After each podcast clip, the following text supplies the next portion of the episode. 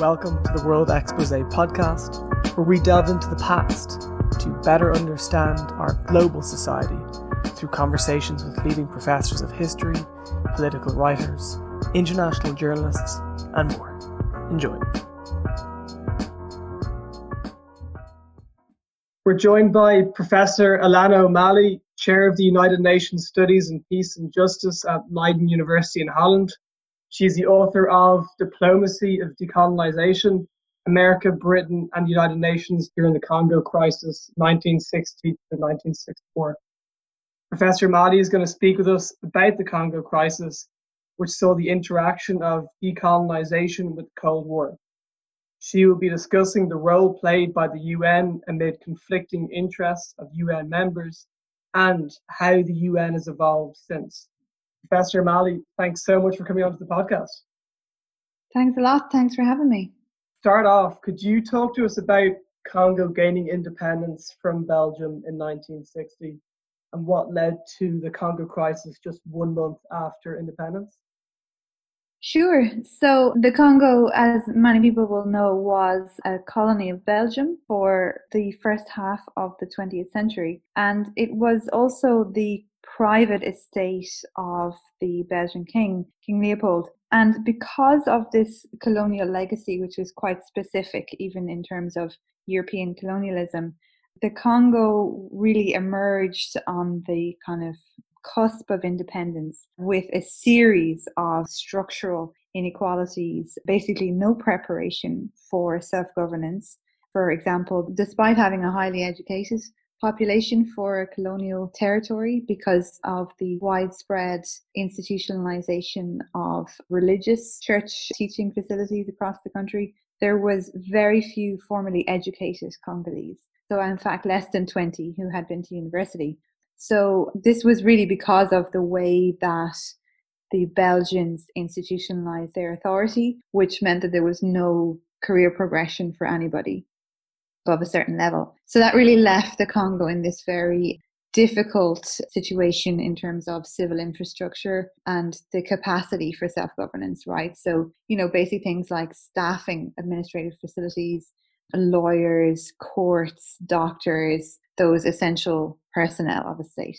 Then, on top of that, the Congo is an enormous territory. So, it's currently, and it was then, of course, the size of Western Europe. So, you have really at that moment in June or even before that in 1960, you have over 200 languages that are spoken. You have very distinct provincial identities, very distinct ethnic and religious identities among them. And so it's not really a state in the classic sense. It's really just a space on the map. The third element that really made it, you know, kind of signaled that it would have enormous difficulties. Um, and this is one of the kind of fascinating elements of the Congo is that it's an extremely rich country in terms of natural resources. And that we know because there's still an ongoing conflict over natural resources in the eastern part of the country. And this is really kind of a problem for the Congo because these natural resources are basically owned by private companies which are European. So very little of the revenue that's generated from natural resources in 1960 goes back to the Congolese state. And on top of that, these natural resources are a cause for conflict around who controls them. And when you see how the crisis progresses, you see that political economy plays quite an important role. And this really kind of points to these deeper problems with the establishment of capitalism in Africa and capitalist systems during that decolonization process. So, in many ways, it has these um, kind of multitude of problems, which means that the international community knows something is going to happen. And they know this because um, people like Roger Casement, who I think a lot of people in Ireland will be familiar with, had already written a report about the ills of Belgian colonialism and the slavery and the violence and depravity of Belgian colonial regime in the 1920s and 30s. So it was the first space on the map where this whole idea of humanitarian interventions really became a buzzword, even in the late 19th century. And then on top of that, if you want to add another kind of element of conflict indicators, the United Nations knew that the independence of the Congo would really shake up the whole independence process across the continent. And they had already dispatched advisors to the Congolese to try to help them towards a safe and stable independence regime before independence was formally declared. So this was, you know, it was a crisis that was expected. So just after independence, in the background, Belgium was sort of trying to convince the minister in the province of Katanga, which was believed to hold over two thirds of the country's natural resources, to secede from Congo, fearing that a sort of nationalist movement would deprive Belgium and the Western world of these natural resources. So, how did Belgium go about that? Well, Belgium went about the whole independence process in a very strange way. So they told the Congolese essentially in January 1960, yeah, actually, it's fine. You can be independent in six months. So this was also a surprise for Congolese political leaders because they didn't expect it to be so easy. But then they said, well, you can be independent, but yeah, we'll just continue to manage the economy for you and foreign relations. Also, by the way, here's an enormous amount of debt that the Congo state has produced. So the Congo was broke from the moment it became independent. Because of that, the country immediately had a crisis. And that increased their focus on trying to control the flow of these natural minerals. So, Belgium uh, installed a puppet regime in Katanga, which is the southeastern province of the Congo, under a guy called Misha Tshombe. Misha Tshombe had some claims to represent the Katangan people and the, the specific um, ethnic tribes that were dominant in the region.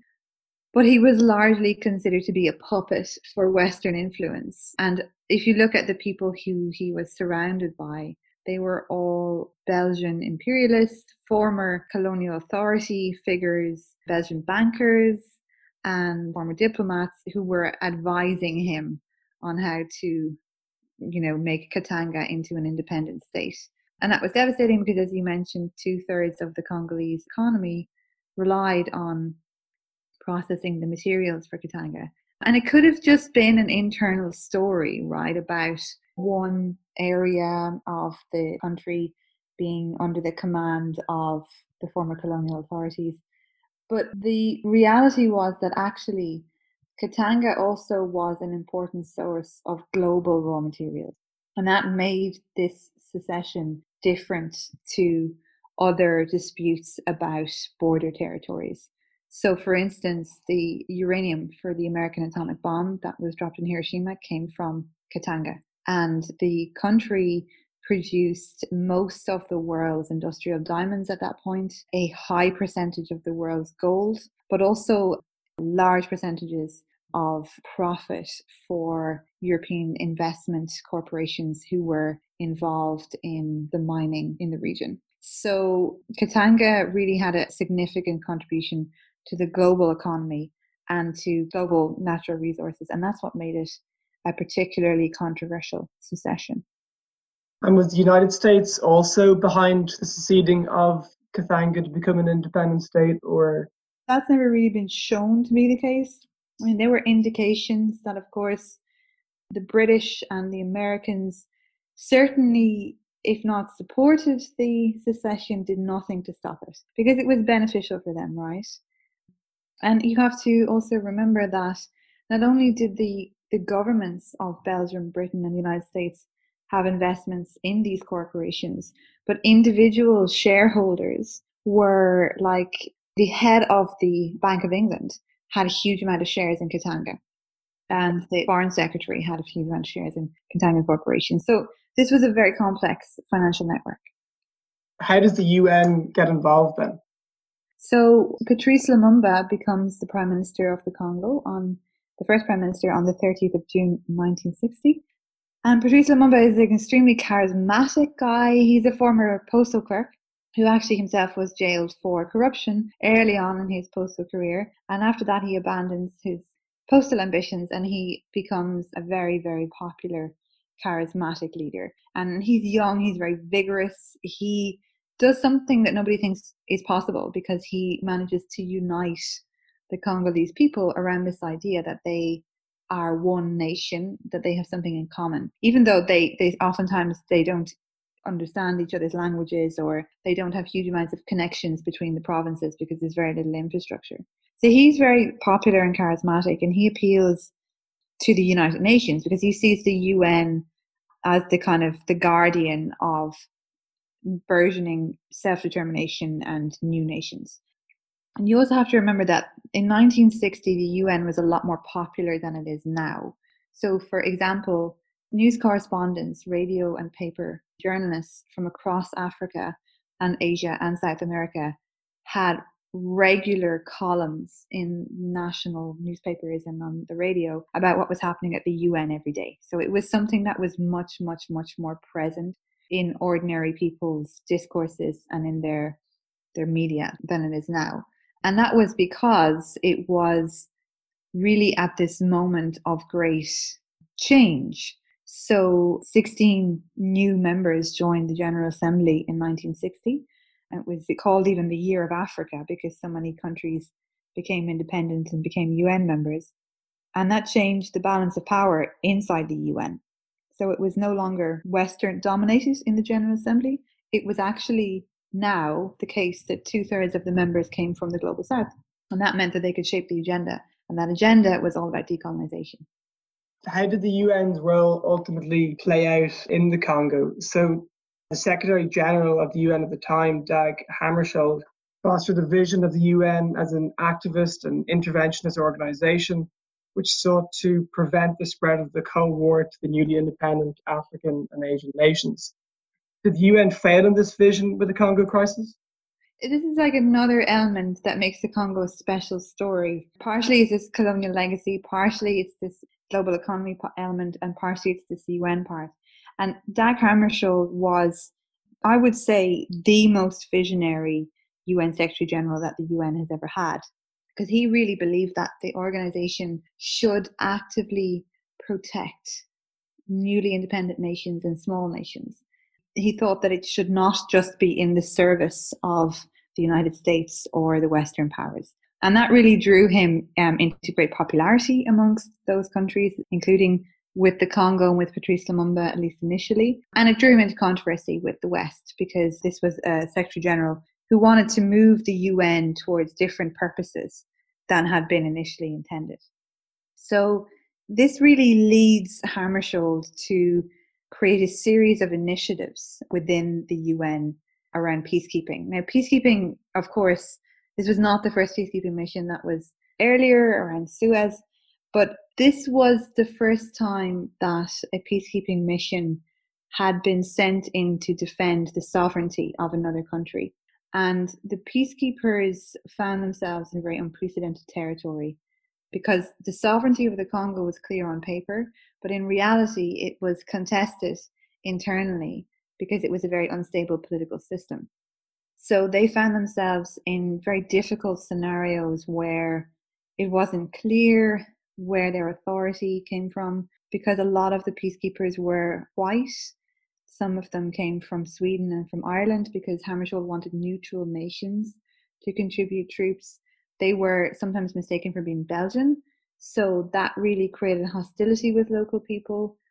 The peacekeepers, for the first time ever in 1961, were mandated to use force in self defense, meaning that they could shoot back when they were fired upon. And that again complicated peacekeeping because that's essentially not what has been envisaged by the charter. So Hammarskjöld, because he was quite visionary, created very original mandates with the Security Council for the peacekeeping mission. And to a large extent, this meant that the mission was quite strong in certain aspects, in terms of it, it was really a military peacekeeping operation that was designed to restore sovereignty and that did eventually end the secession of Katanga in 1962. But at the same time, of course, this is not what peacekeeping was really supposed to do, because in that sense, the peacekeepers acted as agents of the Congolese state. And so that drew them into a lot of controversy inside the Congo, where they were quite unpopular, but then also by other nations looking at these peacekeepers performing on behalf of the Congolese state and being quite worried that this was something that could happen elsewhere. So the peacekeeping mission has a very mixed legacy. The other element that made it such a mixed legacy was that a lot of peacekeepers got killed in the Congo and it cost a fortune. So it bankrupted the United Nations. And I think the last bonds paid to cover the debt of that peacekeeping mission were paid in the late 1980s. This was something that cost a hell of a lot of money, and it really demonstrated to a lot of other UN members the perils and the problems of peacekeeping missions that are large and very problematic politically and militarily. In 1963, eventually Katanga is unified with the rest of Congo. Is Lumumba still around now, or Lumumba um, falls out with Dag Hammarskjöld in the summer of 1960, and there's an internal coup that's led against him in September 1960. So he spends a couple of months under house arrest, and then he, he makes a break for it uh, in November 1960. He, he makes a break to move from the capital to his own city of Kisangani, where his home base is. And on the way, of course, he gets captured by his enemies and he is assassinated in January 1961. Now, it has been proven pretty well that the Belgian Secret Service, working with the Katangan authorities, assassinated Lumumba and did so deliberately because they were afraid that if he came back to power, that that would be the end of the Katangan secession. So Lumumba is out of the picture actually within six months. But because he's assassinated in this very public way and everybody knows that you know they, they kind of know what they don't know. This hasn't only been proven in recent years to be absolutely fact but they know that the belgians helped by the americans and the british have assassinated lumumba. And then he becomes this enormous martyr right? So even now he's a symbol of the struggle against imperialism and colonialism and there are statues of him everywhere including in kisangani of course so his shadow kind of looms large over the rest of the Congo crisis. There isn't really another leader that emerges that matches his stature and popularity. But for the Congolese and for other African nations and citizens, it demonstrates how far the West is going to go to protect their interests in Africa. They're going to go as far as assassinating your politicians, and this is very alarming. And that was where the Cold War interactions came into play as Lumumba was pro Soviet Union. Yeah, so Lumumba wasn't really pro Soviet Union. He was just pro Congo. And what that led him to do was to try to play both sides off each other. So he goes to the United States initially in the summer of 1960 and he goes on this publicity campaign. He's talking about you know building relationships with the Americans and he meets with many prominent American leaders and they encounter him as someone who's very energetic and charismatic. They don't all like him because he's quite divisive, but he wants to generate support in the United States. But then when things go sour, especially in his relationship with Hammarskjöld in August 1960, he starts making these speeches about uh, Vive l'Union Soviétique and uh, Vive Khrushchev, and he appeals to the Soviet Union for help to militarily end the secession of Katanga. Now, it hasn't really been shown totally convincingly that the Soviet Union intended to use the Congo as an entry point for the Cold War into Central Africa. I think that they did send him, I know that they did send him support.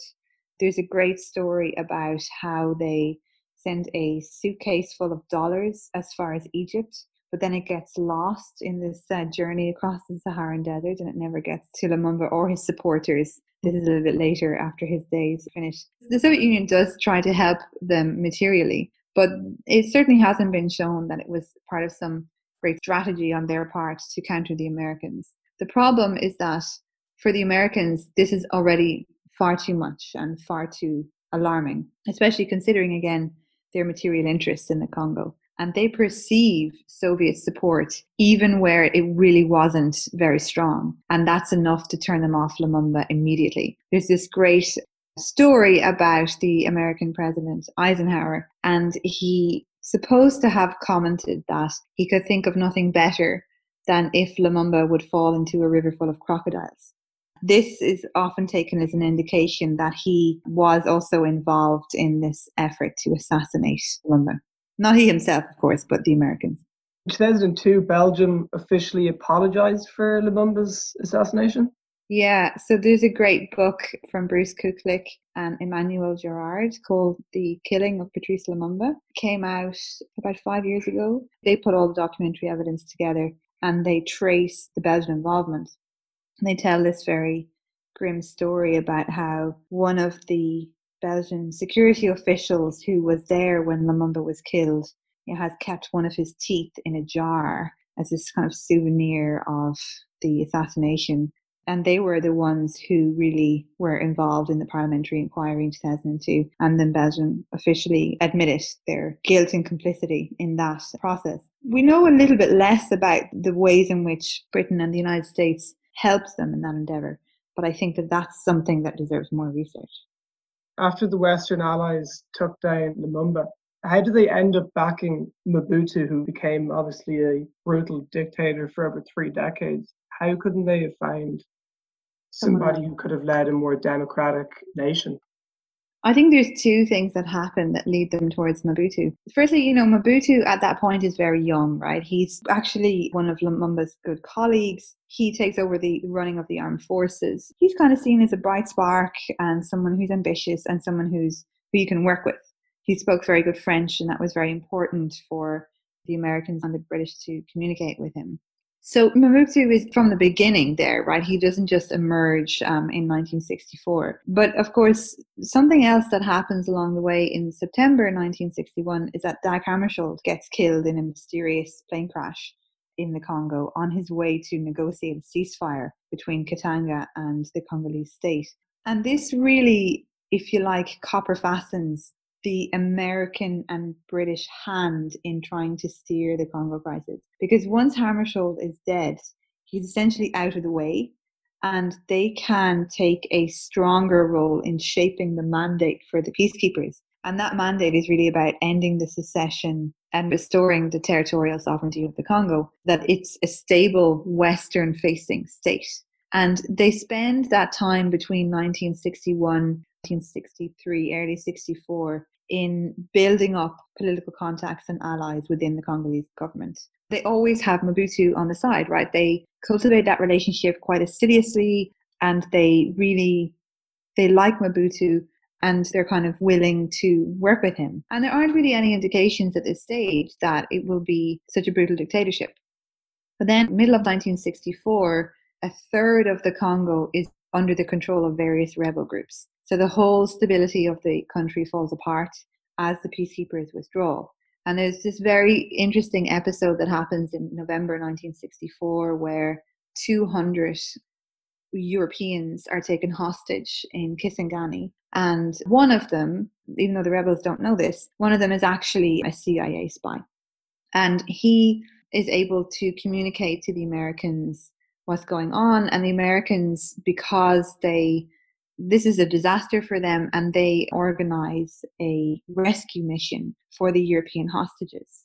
And this is very, very controversial because together with Britain and Belgium, they fly in these Belgian paratroopers. They try to rescue the hostages. A lot of them get killed because the rebels panic. And then there's this whole kind of another demonstration um, to the Congolese and to the other African countries of the extent to which the West will go to mind their interests. But for the Americans, this is an extent to which the disaster of decolonization, right? This is a country that's it's large, it's rich, but it's completely out of control. And so then they turn to Mobutu and say, listen, maybe you could take a stronger role. Now it's not proven again, you know, in very kind of black and white terms that they assist with the coup, but it's quite obvious from the documentary record that they knew about it. They do help him and they're delighted, frankly, when he um, organises this coup in 1965. Did the UN play any role in boarding Mobutu? No, because the UN are kind of quietly trickling out of the Congo between 64 and 65. And it's been such a disaster for them. They're financially broke. Their political prestige has been damaged greatly by the Congo experience. The peacekeeping, there, there is no peacekeeping mission on that scale again until the end of the Cold War, right? So this has been kind of devastating for the whole idea of peacekeeping. So they refuse to get involved in the internal politics of the Congo and they refuse to get involved in that process, even though the Americans try to encourage them.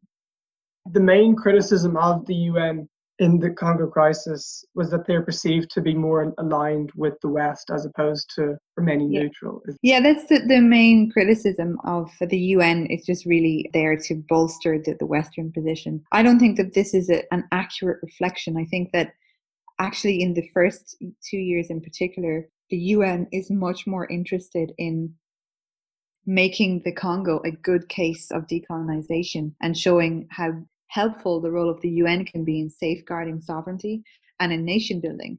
And to do that, they work very, very closely with the, the Congolese, with the other African states who contribute troops to the Congo mission. Hammarskjöld has something called um, the Congo Club, which is an informal meeting of representatives in his office once a week to have dinner.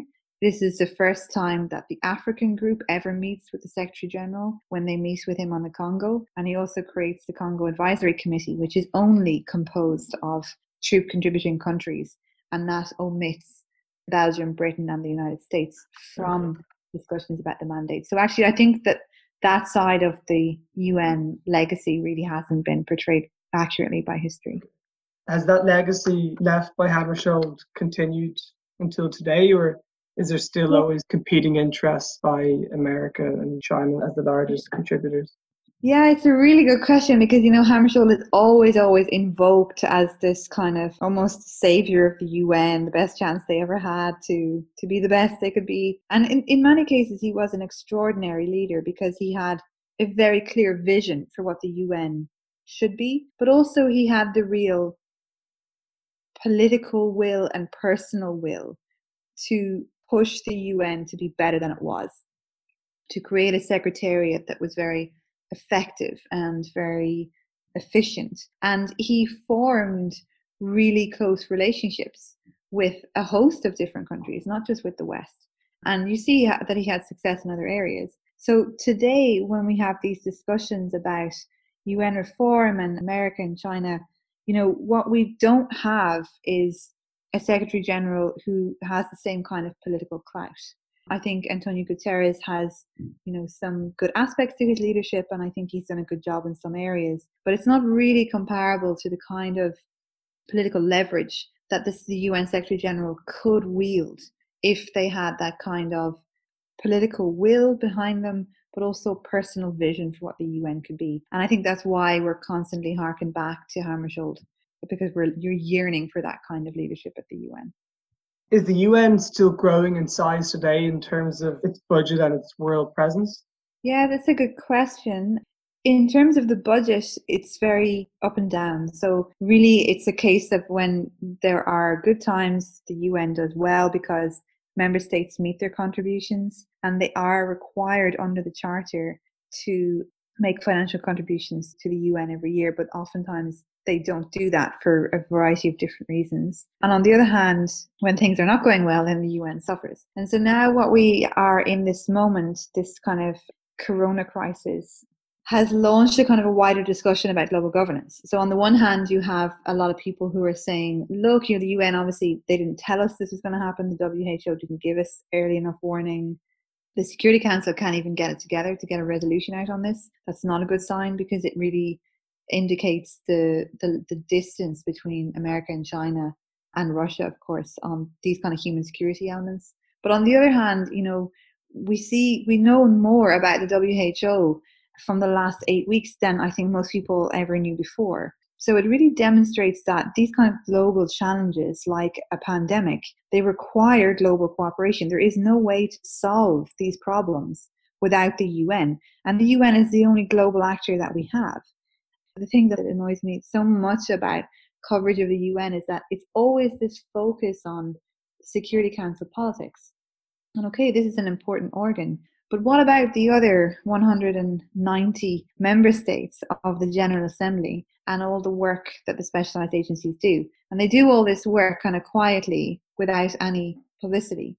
And I think if people knew a little bit more about what the UN does, then we would have a greater resonance of its relevance with global populations. And then you just have a greater knowledge of what the UN can do as opposed to what people think it should do. And that's that kind of gap between knowledge and relevance that the UN is kind of struggling against when it tries to recreate its image. In a great TED talk you gave, you sort of spoken of that and how in our increasingly globalized world, where problems that we face are global and scale, the UN is more needed than ever. And I guess that's really shown now with the COVID 19 epidemic. Right, because we need to have some kind of coordinating body at a global level. And that will inherently always be political.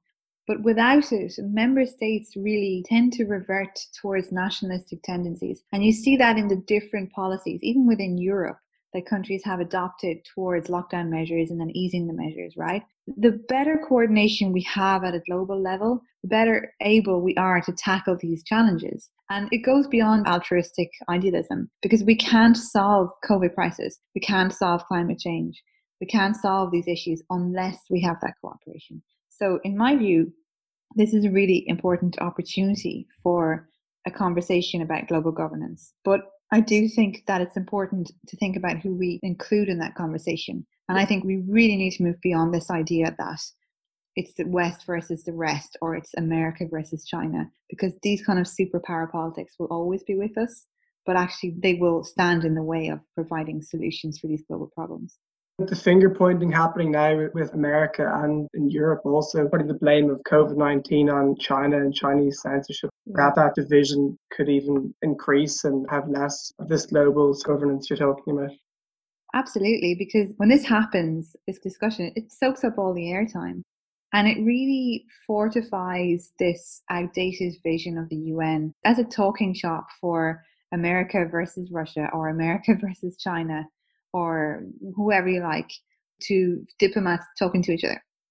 But this is only a tiny part of what the UN does. And actually, way more importantly, you have people sitting in Geneva deciding policies about COVID 19, deciding policies about flu shots, about vaccines. You have UNICEF offices and UNESCO offices and UNHCR offices in the hardest hit areas of the world who actually provide material aid on a daily basis who implement policies to try to overcome these global challenges. And I think if people knew a little bit more about that element, we would be able to get away from this image that the UN is just a diplomatic talking shop of politicians that's very far removed from our lives. Because one thing that the COVID crisis has shown us is that we're inherently reliant on each other. I mean, global supply chains are not just interlinked, they are massively dependent on cooperation between nations, borders remaining open, transport networks remaining functioning. But on an even more basic level, we are reliant on sharing intelligence about how to solve these problems. And unless we continue to do that in a very coordinated way, then I think these global challenges will not just not be solved, but will just become exacerbated. So, partially, I think if we had a better knowledge a more realistic image of what the UN is and what it does with its problems and flaws in mind, right? I'm not a UN apologist. I don't think it's a perfect institution. I just think that there's so much we don't know. And I wonder how that has happened since it's 75 years we've had this institution now. So, for sure, everybody has to read up on the UN's vision anyway.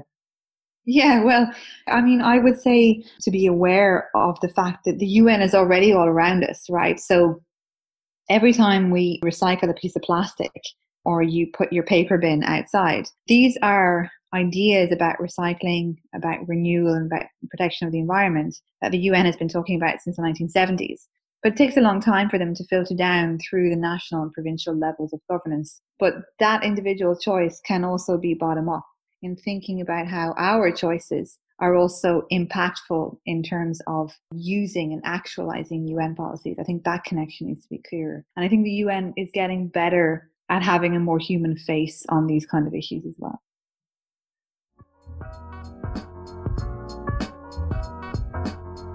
Thanks for listening. If you liked it, tell your friends about it and maybe give us a five star rating on Apple Podcasts. See you next week.